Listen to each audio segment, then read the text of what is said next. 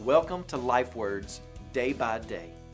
Listen to what the word of the Lord says in Acts chapter 6, verse 1. Now, in these days, when the disciples were increasing in number, a complaint by the Hellenists arose against the Hebrews because their widows were being neglected in the daily distribution. There is little doubt that one of Dr. Luke's purposes in writing the book of Acts is to trace the growth of the church he refers to the growth of the church over and over. In Acts chapter 2 verse 41, he tells us that those who received the word and were baptized and added to the church were about 3,000. In verse 47, he says that the Lord added to their number day by day those who were being saved. In Acts chapter 4, he says, Many of those who believed and heard the word believed, and the number of the men came to be about 5,000. And then in Acts chapter 5, verse 14, he writes, More than ever, believers were added to the Lord. And another one of Luke's purposes is to show Theophilus, who was the original audience, and us, to show us how God worked in the church to overcome opposition. Sometimes this opposition came from outside the church, government threats, beatings. Sometimes the opposition came from within the church, like Ananias and Sapphira. And sometimes obstacles popped up because of the growth of the church. And it's this last circumstance that causes the situation we read about in the text. You see it very plainly in the first verse. It says, Now in these days when the disciples were increasing in number. What we have here is an obstacle due to growing pains, an organizational and administration breakdown because the church was growing so fast. And you say, well, this is a good problem to have. Growth problems are good problems. Well, that can be true, but if they're not handled with spiritual sensitivity and wisdom, they can turn from growth problems to paralyzing problems. Up until this point, the church has mainly grown in Jewish circles. Jewish people are coming to the Lord.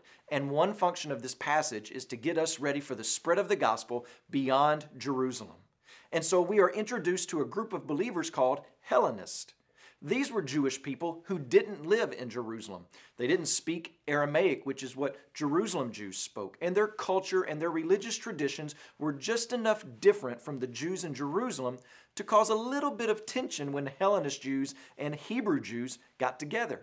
And sometimes older Hellenist couples at the sunset of their lives would move to the holy city so they could die there and be buried there. But in doing that, they were most likely moving away from family who could take care of them. Or, like we've previously discussed, these Hellenists traveled to Jerusalem to celebrate Passover and Pentecost. And on the day of Pentecost, they heard Peter preach the gospel and they were saved, and they decided to stay in Jerusalem to be discipled. Now, in those days, it was customary for the church to take care of those who couldn't take care of themselves. There would be weekly distributions of food that would get them through the week, and there would also be daily distributions of more immediate items that were needed. But somewhere along the way, there was an organizational or communication breakdown, an oversight, so that the Hellenistic widows were not getting daily supplies that had been promised to them from the church. And at this point, in verse 1, the unity of the church is threatened. It's about to turn into the Hellenist versus the Hebrews. Do you see how the unity is threatened? Complaints begin to surface, accusations begin to fly, assumptions about motives are made, and this thing could have gotten ugly very quickly. A church fight that could lead to a church split, and then you would have Harmony Baptist Church of the Hellenist on one side of the street and Unity Baptist Church of the Hebrews on the other and the glory of Christ diminished. Disunity in a church can paralyze her movement. Before we go much further, I want to bring something to our attention. We must be able to distinguish between true problems that need to be solved and preferences that need to be sidelined. This was not a matter of one side of the church liking contemporary worship and the other liking hymns. The problem was that people were going two or three days without the food and supplies they needed to live. They weren't complaining about the fried chicken being too crispy at the church potluck. They weren't being fed at all, and that was a problem. You see, a lot of what divides churches these days are not problems, but preferences. I prefer it this way, and you prefer it that way. And when we fuss and fight about our preferences, we too stall the advancement of the kingdom. Churches reflect their passions, but too often those passions are personal preferences and not Christ. The church is not supposed to reflect your preference unless your preference is Christ and His kingdom advancing. So before you take the microphone in the next business meeting or before you decide to voice your concern to the pastor, take a step back and ask yourself is this a true problem that has to do with clarity of the gospel, or is this a preference, simply me not getting what I want? What is of immense help in those situations is to make sure we are walking with Jesus day by day. Now, listen, if you're one of our churches in the BMA, we've got a very important event coming up this Sunday. It's known as World Missions Day. This is where we celebrate all that God is doing through uh, His churches in the BMA all over the world.